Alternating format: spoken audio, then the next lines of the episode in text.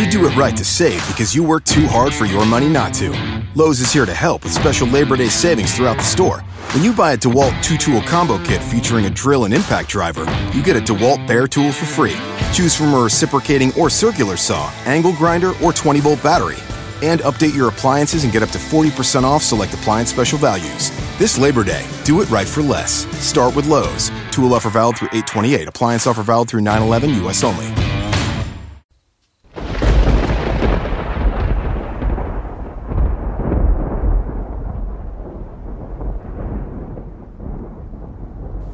So far, Lee Oswald has only been accused of killing a Dallas policeman. As far as the assassination is concerned, he is described only as a prime suspect. He has denied any knowledge of the assassination of the president. Although he once actually turned in his American passport in Moscow, it's not known whether he actually became a Russian citizen.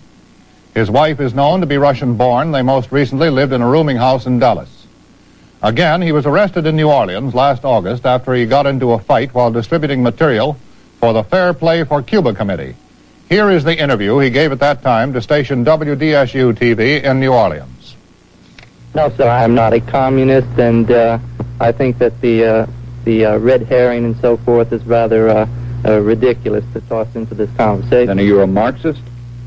Well, I have uh, studied Marxist philosophy, yes, sir, and also other philosophers.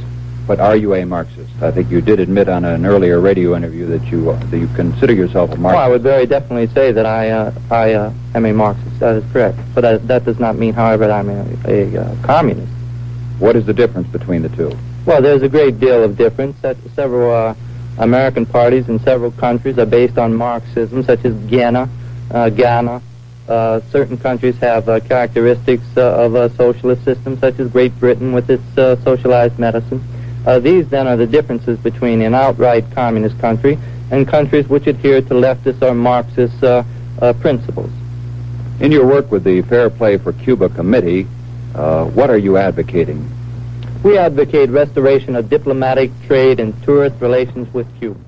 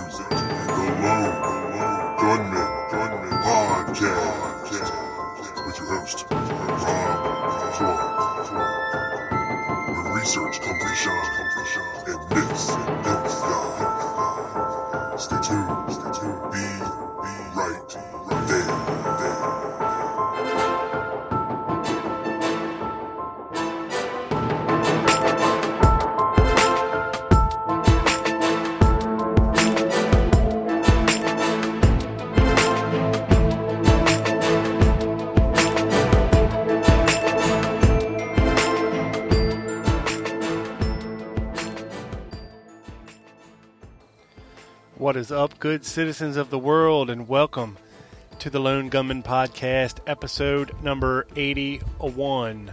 81. That's right, it's just me, your boy, Rob Clark today. No guest. And we're going to be talking about Lee Harvey Oswald. Not so much is he guilty or is he innocent? Well, some of that. Uh, a lot of who he was, who he claimed to be, who others think he was. That's what we're going to be talking about today. But before we get into it, a special message, a special message from my friends at ROKC. This is a very dangerous and uncertain world. No one expects uh, that uh, our life will be easy. Certainly not in this decade, and perhaps not in this century. The ROKC, Reopen the Kennedy Case, proudly presents the first ever Australian JFK conference in Melbourne, Australia this November. Join us on a quest for justice and truth with inspirational speakers and some of the world's leading authorities on the Kennedy assassination. Featured guest speakers include Citizens for Truth about the Kennedy assassination speaker and acclaimed author James DiEugenio, Gail Nix Jackson, author and granddaughter of Orville Nix, and Australia's very own Peter Morris. For more info, buy your tickets at stickytickets.com slash reopen Kennedy Case Conference because justice is never too late.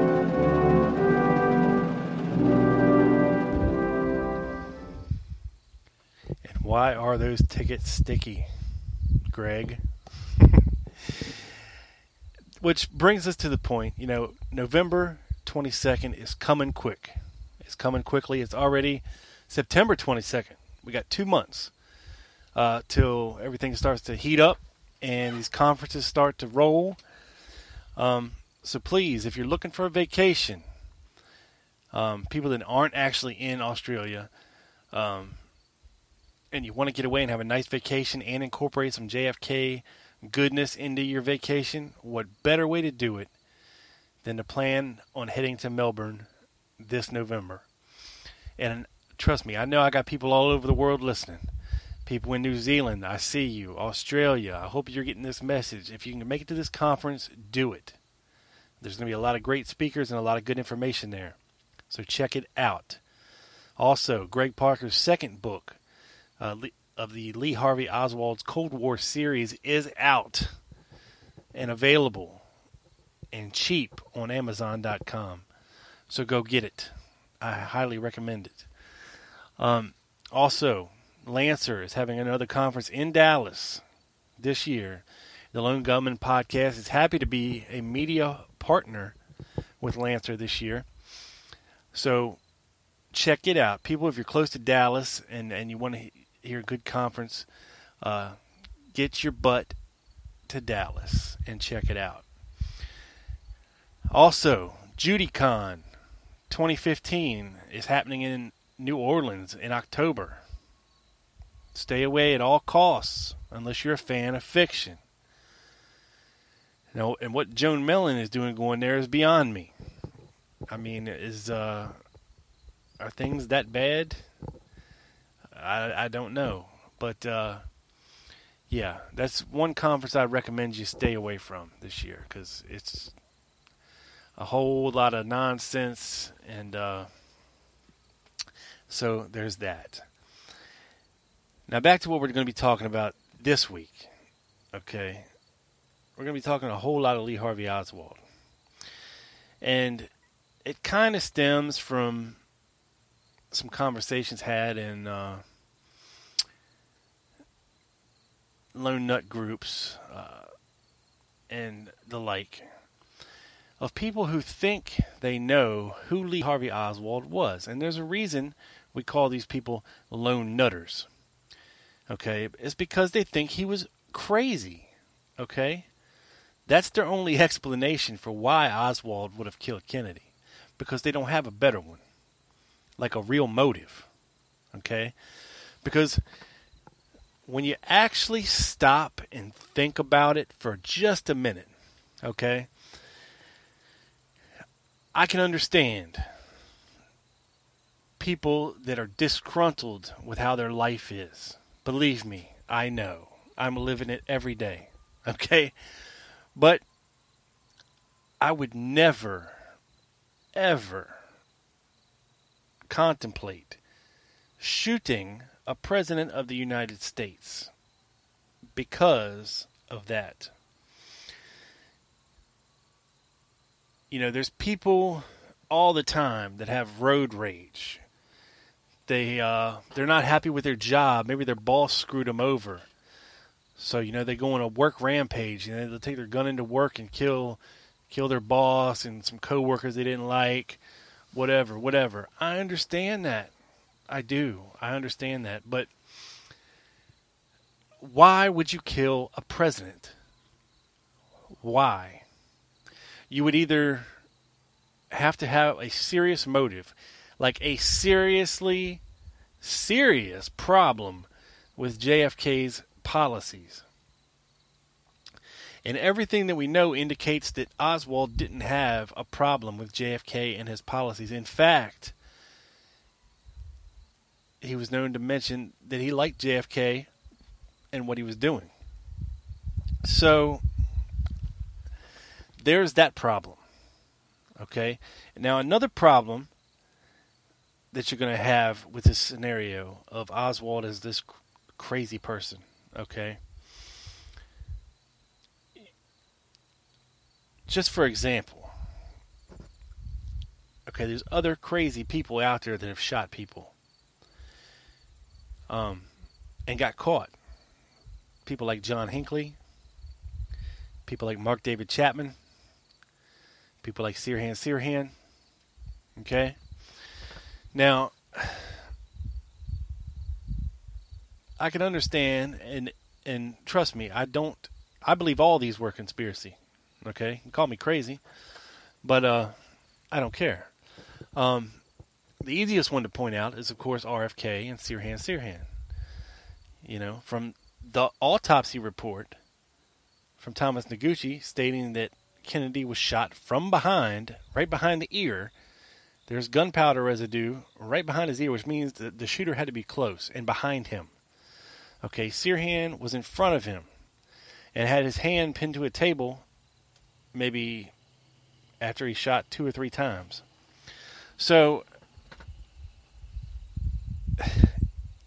you know, you can't always trust the official story. It's easy to debunk the whole Sirhan Sirhan thing. Yeah, he was there. Yeah, he was had a gun. Yeah, he was shooting at, at Kennedy, RFK. Um, but there's also a ton of other things you have to look at. Okay, and of course Sirhan can't deny it. He was there. He there was witnesses, and it happened. So, you know, the Oswald story is almost unique in that he wasn't caught red-handed he didn't claim responsibility for his actions, supposedly. Um, not even he didn't even cop to killing a cop, to killing J.D. Tippit. So, you know, and there's supposedly 10, 12 witnesses that, saw him at the scene of the Tippit crime or fleeing. Uh, so, if you're caught red-handed, why wouldn't you admit to it? You know, you know people saw you what you just did.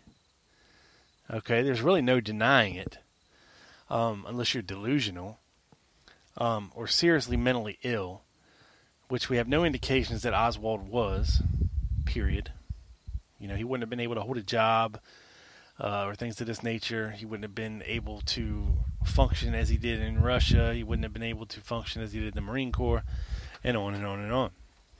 So we can wipe that one off the table. Now, Oswald had plenty of opportunity in custody to take credit for what he had just done. If he was some kind of an idealist or narcissist or uh, egotistical, okay? But he didn't, okay? He did not. You know, this guy, he, he emphatically denied these charges, to quote him. Um, and he wanted legal representation because he knew he was getting ramrodded.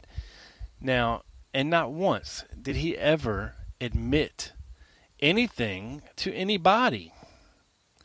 This includes his own wife, his brother, his mother, the police, Ruth Paine, or other folks in jail.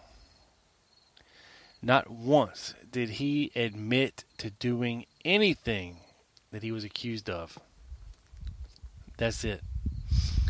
Now, I'm going to read you a little quote from a lone nutter just so you can see what they think about Lee Oswald.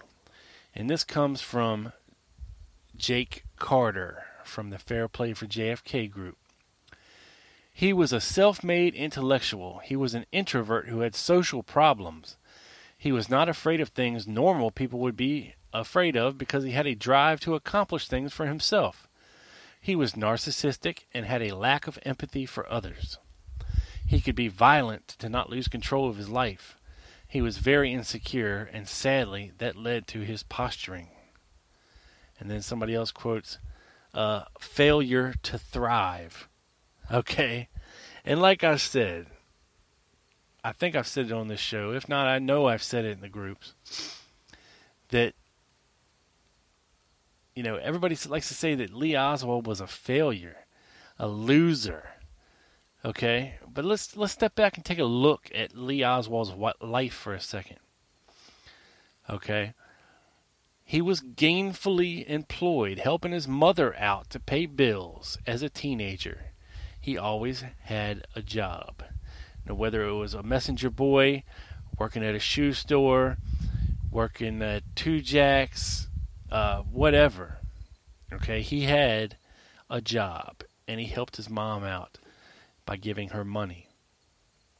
And he wanted to follow in his brother's footsteps and join the Marine Corps, which is a goal he accomplished. He did that. Okay? Now, while in the Marine Corps, one of two things could have happened. He could have been disillusioned after he got there and decided, hey, this ain't for me. Or he could have been approached and offered an opportunity to do something for an intelligence service, like defect to Russia. Now, for somebody to defect to Russia, you either really, really want to go or you want to try something new and prove to yourself and other people that it can be done and that you can do it. And that, hey, you can trust me to get this done. Okay? You know, the, supposedly he taught himself Russian. Okay? Supposedly. I think that's a pretty lofty goal that he accomplished to teach himself Russian. He made it to Russia, you know, which is a hard journey for me if I wanted to go tomorrow. How would I go about getting to Russia? Um, if I didn't fly there directly. Well, it's a long, hard journey, okay? And I honestly wouldn't exactly know how about how to do it. Um, and I'm sure I could Google something to help me, but Lee Oswald didn't have Google. Okay? He didn't have Google Maps. He didn't have, you know, freighter routes at his fingertips. He didn't have hotels. He didn't have the best information about how to get into the Soviet communist bloc. Um, but he managed to do it. Okay? So there you go. He accomplished another one of his goals. Either it was his personal goal or it was an intelligence driven quote work goal. And he did it. He did it. He made it to he made it to the Soviet Union. He made it into the Soviet Union. And he managed to defect to the Soviet Union. And he managed to stay in the Soviet Union. Okay? think for a second. Okay, either this guy is crazy enough to pretend to want to kill himself so the Soviets will let him stay there, or you think that really that the Soviets not letting him stay in Russia is worth killing yourself over? I mean, what makes more sense? To fake it so you can stay? because he knew his Intourist guide was coming. Okay, he knew that. He knew exactly when she was coming. So it's not out of the realm of possibility. He, he, you know, his wounds I don't think required many stitches, so they couldn't have been that deep. Blood looks really bad in water in a bathtub. It looks like a lot when it's really not. Um, so either the guy was really, really smart or really, really desperate or really, really dumb. Because why would not being able to defect to Russia be worth killing yourself over? It doesn't make sense at that point in his life. Why is it life or death to stay in Russia? Ask yourself that. Why is it life or death to stay in Russia? Because you want to complete your assignment. You want to prove to people who put their trust in you that you can do it. Despite any obstacle, anything that happens, you can figure out a way to overcome it and make it happen. That sounds like a goal achieved to me. And of course, he wanted to fall in love. Who doesn't want to fall in love? Who doesn't want to meet a beautiful woman, a beautiful girl, and fall in love and marry and have beautiful babies with? Every man, okay? And you know what? Oswald managed to do it. Okay? Uh, he didn't try his first time out. I mean, he didn't. He didn't succeed his first time out, but that didn't stop him from trying. Okay. You know, he was very active in Russia to find a girl, as a matter of fact.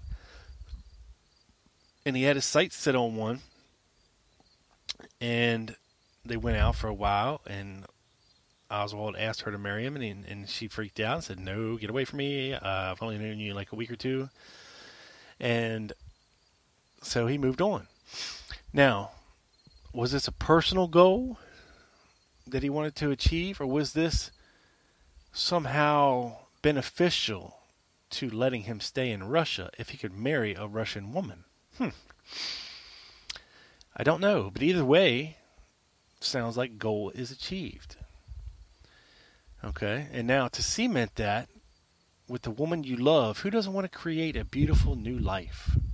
Have a child. He accomplished that goal. He had a child now with a beautiful Russian girl who, granted, had some jacked up teeth, but nonetheless, a beautiful Russian girl. Um, so he managed to accomplish that, and all the all the while bolster his ability to actually stay in Russia and not get kicked out. And he was living okay in Russia. In fact, he was living better than the average Russian was in Russia. They gave him a very nice, spacious apartment that was likely bugged to, to, to the moon and back, but nonetheless, a spacious apartment. He had a good job at a factory, and he was making more than the average Russian in pay. And he was making friends. He had a lot of friends in Russia that he would go hunting with, that he would hang out with, that he would do things with, i.e., Ernst Titovets. Go read his book. And he's got the audio recordings to back it up. Oswald was having a blast in Russia. He was having a good time. He was having fun. Okay, he was young. He's living his life. Either he had just accomplished his goal of actually getting into Russia, staying in Russia, marrying a Russian, and uh, collecting intel all along the way, or he was so enamored with Marxism that he wanted to defect to Russia and live there for a while. Either way, goal accomplished, right? Right. Now, let's move on a bit to the return home. Okay, now either he was told it was time to come home, or he realized that if he didn't leave soon, he might not be able to. So, despite not having the money to actually return, he managed to get a loan. He managed for Marina to get a quick visa and himself a visa and his child a visa, and he managed to come back to the United States. Either way, goal achieved. Okay? Now, if he, and I say if, but I really believe he was debriefed by the FBI and CIA upon his return to the United States and he was able to give them some kind of intelligence about life behind the Iron Curtain. Uh, you know where this installation was, where uh, the supermarket was, what the daily life was like. You know, and on and on and on. Then goal accomplished, mission accomplished. You know, he went there, he did it, he made it back, and he was able to let them know things that they would never have known before because hello, it's the Soviet Union. in the early 60s. The Iron Curtain is down. Nobody can see in, nobody can get word out. But Lee Oswald penetrated that Iron Curtain and made it back to tell the tale. Now, once back, okay, he managed to pay back his repatriation loan in fairly short order. Now, $400 today might not seem like a lot to you or me, uh, but it was a good bit back then. I mean, that would be like paying off a car in a couple months nowadays. You know, ten, twelve thousand dollar car. That's hard to do when you're making minimum wage or close to it. I mean, you have to live in the now, right? You have to pay rent, you have to buy groceries, you have to buy clothes, you have to have power, you have to have water, you know, you have to have certain things. Um, and and when you have babies or a child, you know, you also need diapers, baby food, you know, whatever else. So he managed to pay back his repatriation loan in short order while still living. Goal accomplished, right? Now, granted, Lee Oswald didn't stay at too many jobs for a very long time. And I'm sure there's various reasons for it. And I'm sure it's not only because Oswald stopped showing up for them. Okay?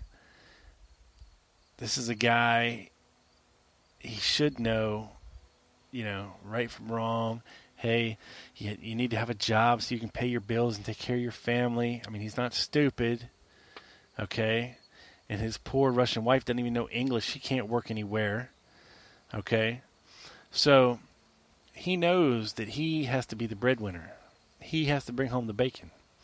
Now, if your income is being supplemented, of course, by, let's say, an informant fee. Like, say, maybe you're an FBI informant. Um, or, you know, you, you have, you're a CIA informant making, I don't know, 200 bucks a month so. Back then, that's a lot of money. And you might not be so worried about your regular Joe job, you know. Might might give you a little bit more flexibility to say, "Hey, you know, screw you, boss. I don't need this shit. I'll find something else. Okay? It might allow you to pay back your loan a little more quickly. You know? Just just spitballing here, you know. Um either way, goal accomplished. Okay? Now you're back in the states. You know, you're feeling a little political, you know, and uh you want your viewpoints heard. You know? So he manages to get himself booked to give a speech at the Jesuit College about life in Russia. And he gets his message out. Goal accomplished. He feels very strongly that the United States should continue or restart uh, their their trade with Cuba and and not have them embargoed because of this Castro business going on in Cuba. He wants fair play for Cuba, okay, or trade. Um, so it's not an unrealistic goal. If this is what he really feels, okay, he gets on, t- you know, he hands out his flyers. He gets these flyers made. He he he, he takes it upon himself to make this chapter of, of the Fair Play for Cuba committee in New Orleans. Um, he manages to hand out his flyers, you know, which allows him to get in a fight, to get noticed, to get on the radio, where he has, you know, I think it was a half hour or so to explain um, exactly what he thought about Marxism, communism, and Cuba. Um, you know, and then he was brought back on the radio for for another interview, which was mainly just attacking him on that one. But you know, this guy wanted to be noticed because of his ideals, mission and goal accomplished. Okay. Now all this while all this stuff is going on, you know, maybe just maybe he had met some of his old friends in New Orleans who got him hooked up with a way to make some extra money by posing as a communist to out other communists. Hmm. Maybe, just maybe, that's a possibility. If, in fact, his defection was an intelligence operation, then it would make sense that he would do something like this to earn a little extra money. Um, unwittingly, okay, giving him the perfect sheep dipping for a patsy later on. But if he thought he was doing something good and he was earning a little extra money to do so, um, then in his eyes, no harm, no foul, right? He was doing something to out other communists. You know, if these other uh, these other people wanted to join his group, or or talk talk more to him. You know, he could give B- B- uh, Guy Banister names to pass on up the ladder. There's rumors that you know he he wanted to help train the uh, the uh, anti-Castro Cubans at Lake Pontchartrain because he had Marine Corps training. He would he would have been perfect to help train these guerrillas to fight. Um, you know, so it's just not out of the realm of possibility. Now, suppose he had another plan coming up. Now, there's one of two ways you can look at this. You can look at it like, okay, maybe things weren't so great here in America once he's back. Maybe things were better in Russia. You know, maybe things, maybe life was easier in Russia. Maybe he had better friends in Russia. Maybe he liked Russian life, the simplicity without all the extra crap of capitalism tossed into it. Maybe he did want to go back. In fact, he had Marina start writing letters to the embassy to get her in in in June to get back into Russia, which a couple months later in April and May turned into trying to get her and Lee in June back into Russia. Um, these requests were denied. So, what if he was desperate and he felt that the only solution to this would be to go to Mexico City? to the Cuban consulate to try to get into Cuba that way, and then from Cuba back into Russia, because Cuba was a communist uh, state um, under the control of Mother Russia. Seems like a perfectly legit plan, right? Sure. Well, when that doesn't work, he walks over to the Russian consulate and explains himself and his quarry and uh, or his quandary, and explains to them, "Look, I need to get into Cuba and back to Russia." Okay. Now, why would he have been so so desperate to go back to Russia? Was the FBI hounding him?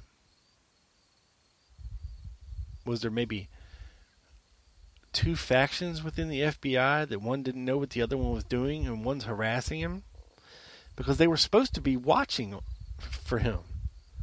Really? There is no greater reason in the world for the FBI to frame Oswald than the fact that they were incompetent in their duties. If Oswald was the assassin, then they look like a bunch of bumbling idiots. Because it's their job to watch people like Lee Oswald, whether they were up to no good or not. Okay, this guy was a Russian defector. We know how everybody, including Hoover and local police and individuals, felt about communists in their midst if they truly felt that this guy was some kind of a defector. I mean, he went on the radio in New Orleans. Okay, he was on the HTLINGUAL mail program for the CIA to open his mail. They they knew they were supposed to know where he was, where he was living, where he was working, what he was doing whenever he was back. And for them to drop the ball so hard on November 22nd is just unfathomable for the FBI. They would have looked ridiculous if Lee Oswald did it and they didn't do anything uh, to stop him other than Hosty going and questioning Marina a couple times. That's it. That's it. Um, and this was when the president is coming to town, to this hometown that Lee Oswald is living in right now. Dallas, Texas. They don't watch him. They don't throw him in the jail cell over the weekend to make sure he does nothing. It's unbelievable. You know, that's part of their job to work with the Secret Service hand in hand and check out all possible threats to the president. You know, it's unbelievable what they did not do that weekend. Now, let me move on a little bit to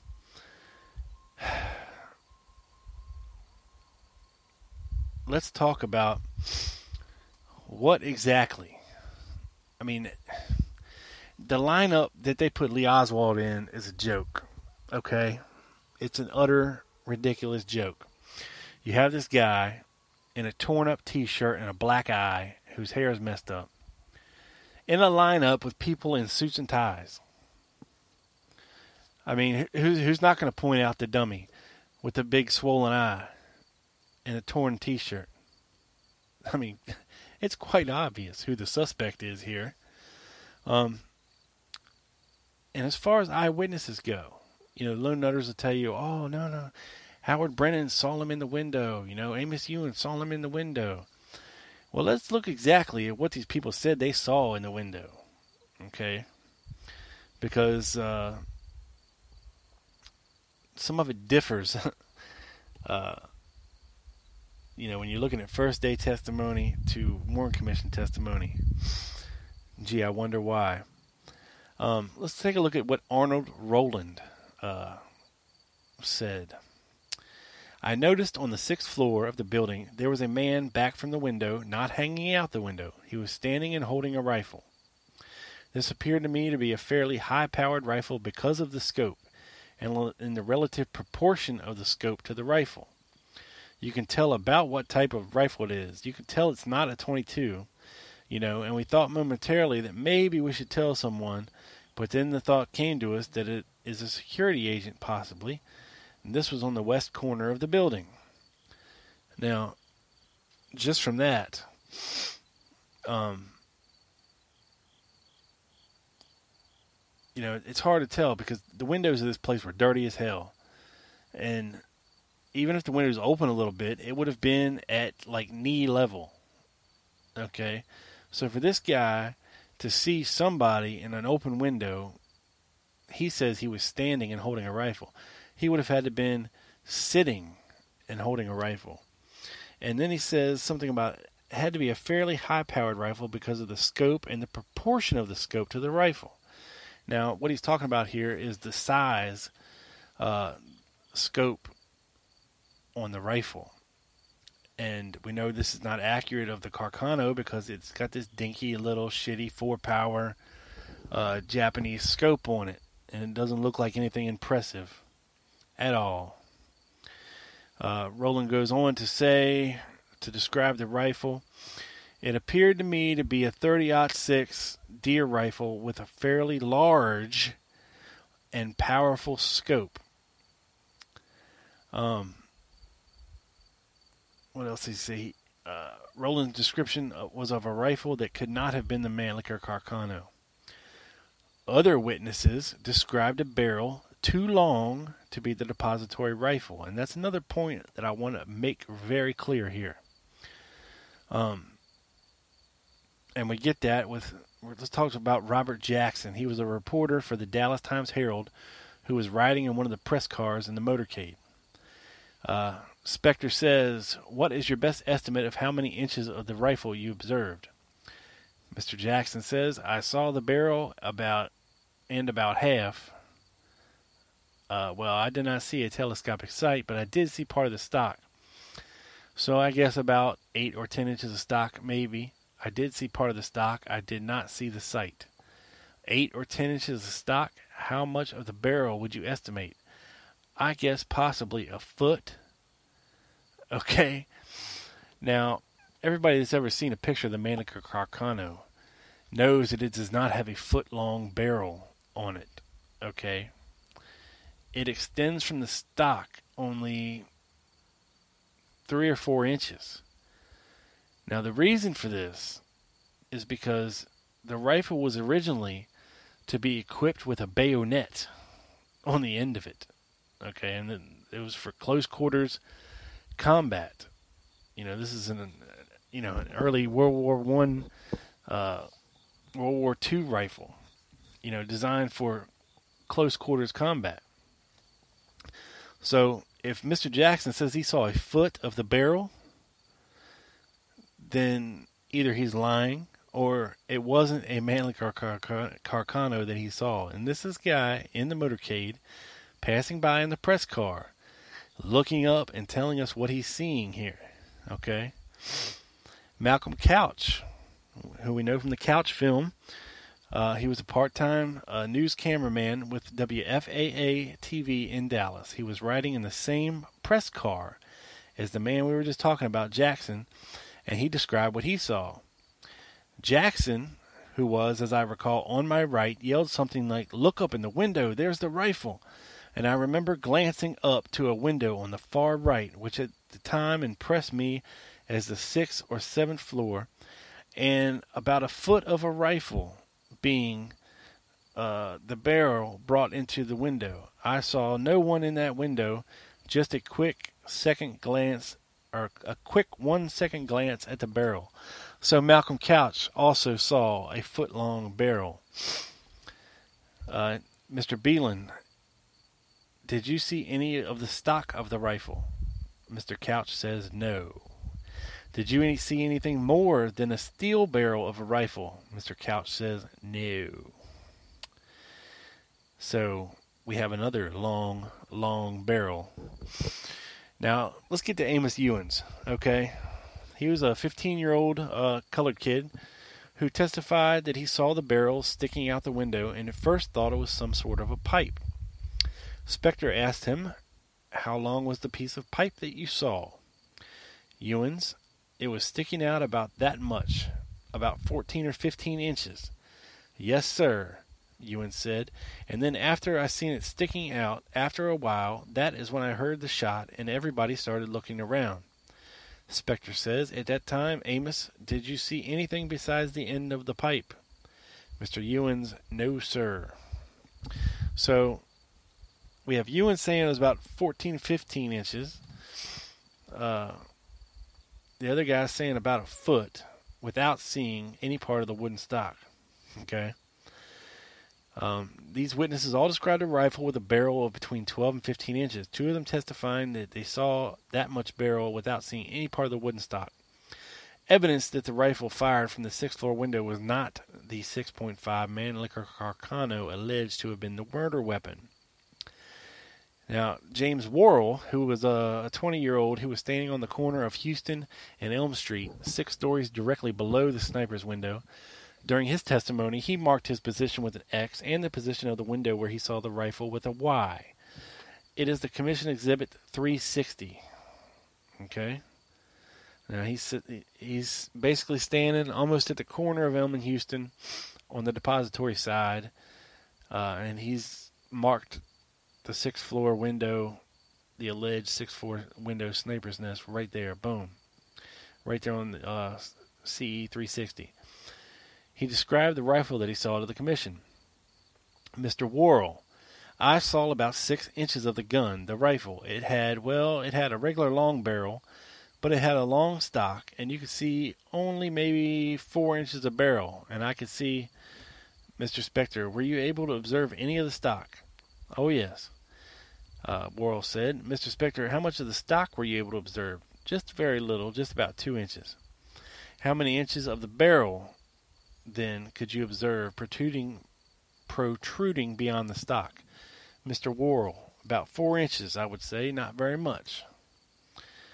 Uh, pretty convincing, huh? But how did how did he know it had a long barrel if he only saw four inches of it? Because he saw more than four inches of it. Okay. And on page 19 of, doc, of Commission Document 5, we find the statement that Worrell gave to the FBI the day after the assassination. In it, he told the FBI that he saw 12 inches of barrel. Okay, this is from the FBI um, interview of James Richard Worrell, furnished the following information to Patrolman, I can't read his name, uh, Anderton, uh, Police Department of Special Agent Lewis Kelly. On Friday, November 22nd at 12:30, he was standing on the sidewalk in front of the Texas School Book Depository watching President Kennedy's procession pass. He heard a shot from above his head and at first thought it was a firecracker. But when he looked up, he saw about 12 inches of a gun barrel sticking out a window of the building. He said this window was either on the fifth or sixth floor. He saw the gun fire once again and looked at President Kennedy in time to see him slump forward on the seat of his car. He was unable to see who was firing the gun. Now, uh, why would the Warren Commission or the FBI have pressured James Worrell to change what he told the FBI on November 23rd? Okay, this would have been fresh in his mind. This would have been most accurate in his mind. You know, it's probably one of those deals where, oh, James, you must be mistaken about seeing 12 inches of barrel because the Mannlicher Carcano that we found only has about 4 inches of barrel. Uh, so you have to be wrong. So you can't go in there and say it has 12 inch barrel. You have to say it had 4, or people are not going to believe you. You know, it's it's as simple as that, people. You know, Worrell's statement that he had seen 12 inches of barrel sticking out of a window was consistent with those of other witnesses who saw the barrel. Even more significant is that all of the witnesses' descriptions of the length of the barrel eliminated any possibility that the Mannlicher Carcano was the rifle that they saw. As for Worrell, by the time he testified before the commission on March 10th, okay, he had only seen six inches of the rifle, and two inches of that was wooden stock. So, what changed his testimony in those four months? Worrell testified that on the Wednesday before his appearance before the commission, he got a phone call from Dallas Secret Service Chief Forrest Sorrells. Mr. Worrell. Well, Mr. Sorrells interviewed me when he called me and asked me some questions when he called me up Wednesday night, I guess it was. Mr. Specter asked, What was was that in relation to your coming here to this commission hearing? Mr. Worrell said yes. Specter says, What sort of questions did Mr. Sorrells ask you? Mr. Worrell, about what I saw, and I told him. So there you have it, folks. Okay? It's, it doesn't get any simpler than that to see the corruption of the Secret Service, the FBI, the Warren Commission, um, you, know, stuff like that. It's called witness tampering.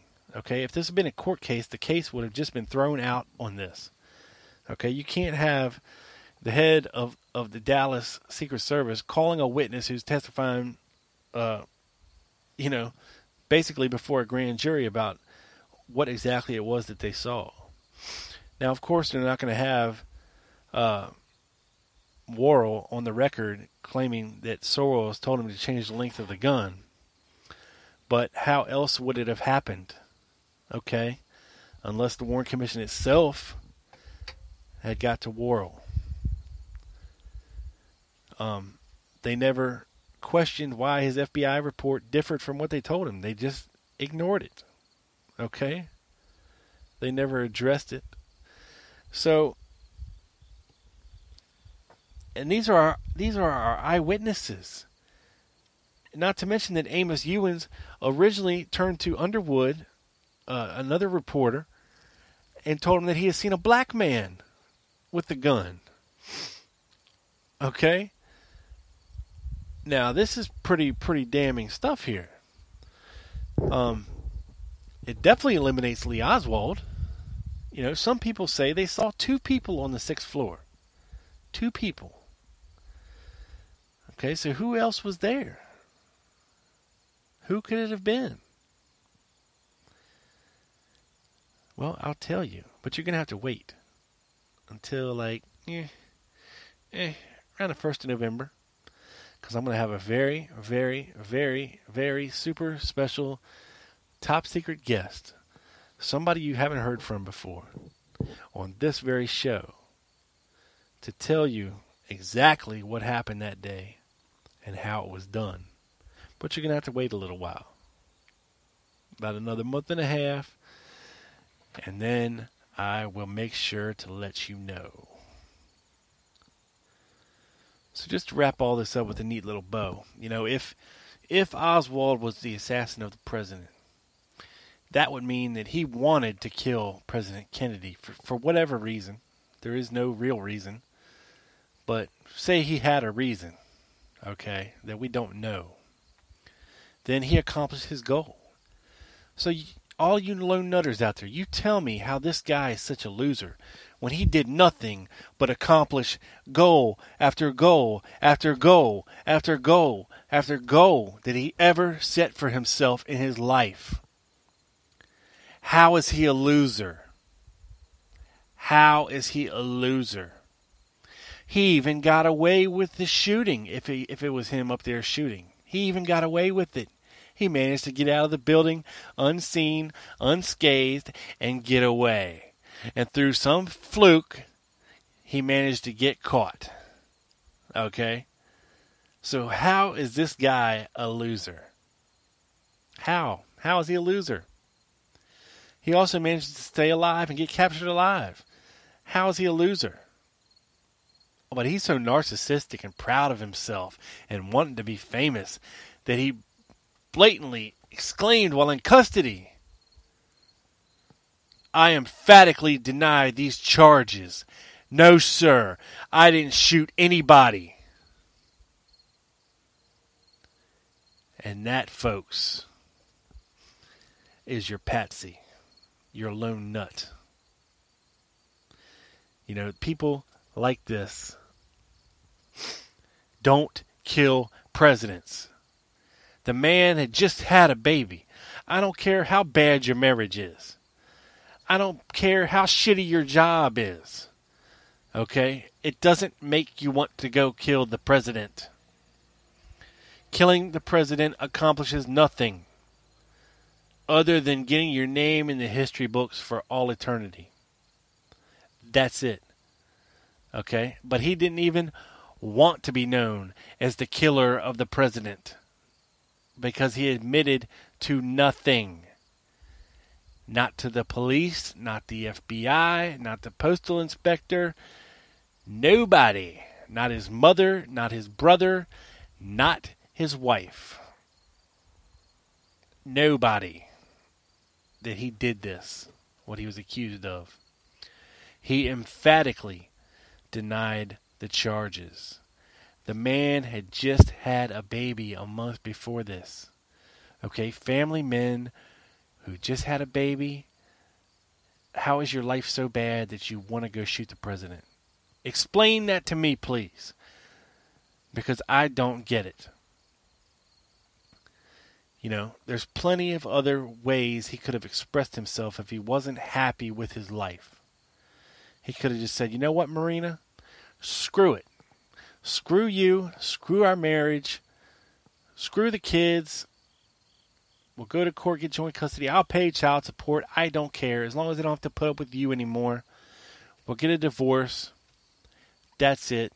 And I'm going to live my life.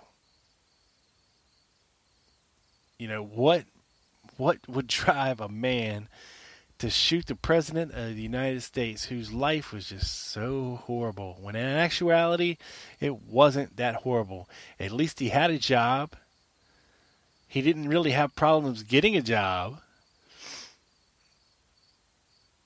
Um you know, he might have had problems keeping the job, but was that due to him or was that due to the FBI sniffing around behind him and going to talk to his employers and explaining, oh, this is the guy. He affected Russia. You really want to have a communist working here for you?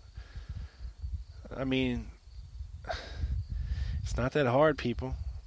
It's not that hard to steer this man's life into utter decay, to make him this miserable.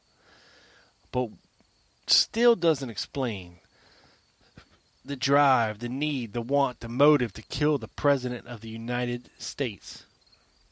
For what? For what? Fame? He didn't want fame. He admitted nothing. He emphatically denied the charges. Emphatically emphatically. So keep that in mind. So for all you lone nutters out there, explain this to me. You call him a loser?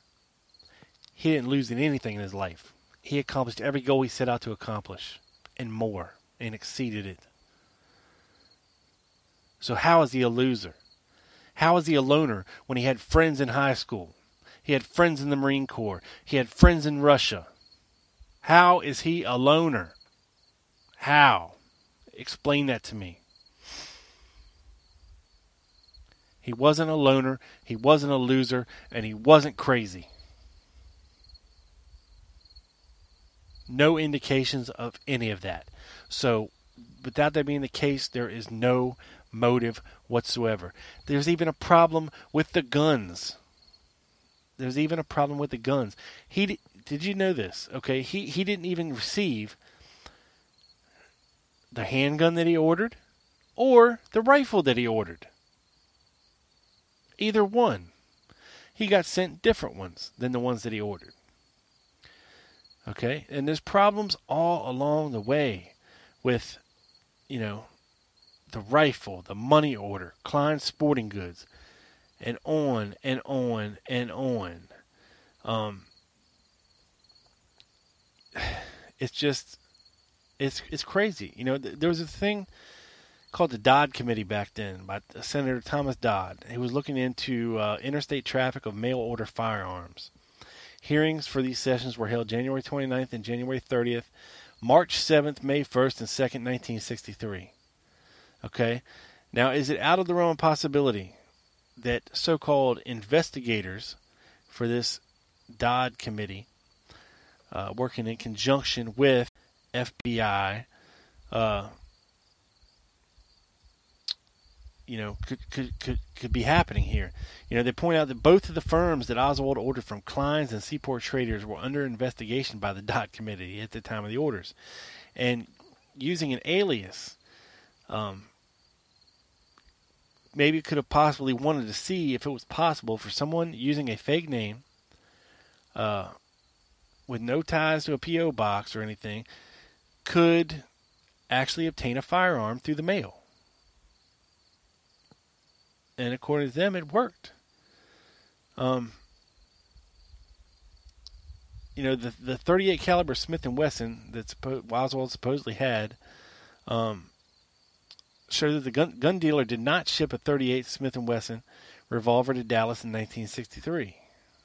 Now, this is from the Dodd Committee hearings, based on a claim that a chart based on an ATF prepared Seaport Trader records shows that the gun dealer did not ship a 38 Smith & Wesson revolver to Dallas in 63. The chart, Dodd Committee Exhibit 28, is reproduced in the manuscript to underscore this claim. This off-cited passage has been used as a cornerstone of critical claims that the revolver attributed to Oswald was a plant dropped into Oswald's hand at the Texas Theater, or switched with Oswald's real gun, and that the paper trail later presented was fabricated to frame Oswald. Okay? Now, it's not out of the realm of possibility. It's just not. You know, and, and John Armstrong's done a lot of good work on this. Gil Jesus, who, whose article I was reading from earlier, um, and you know, it's just problem after problem after problem when you really, really start looking at how Oswald supposedly got these guns. Um, you know, a lot of it just doesn't doesn't hold water or pan out.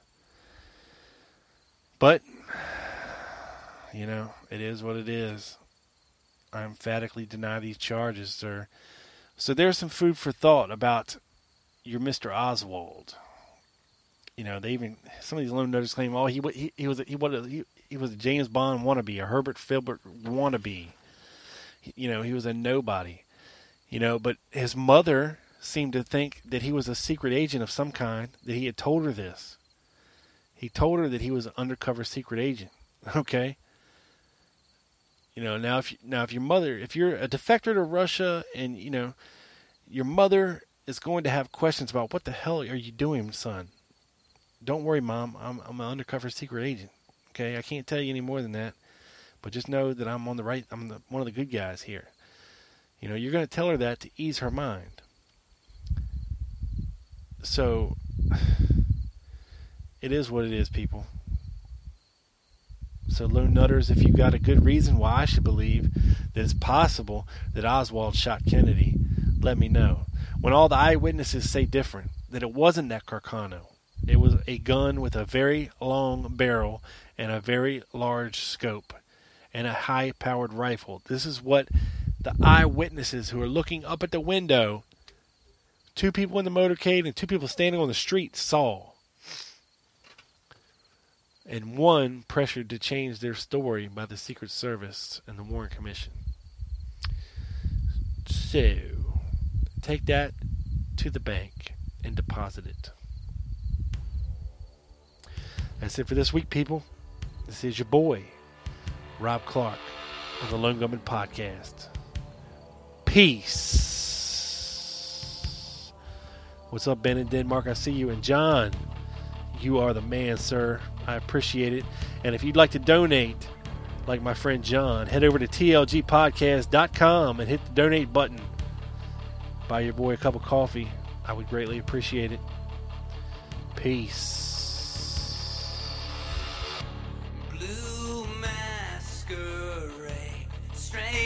Strangers look up.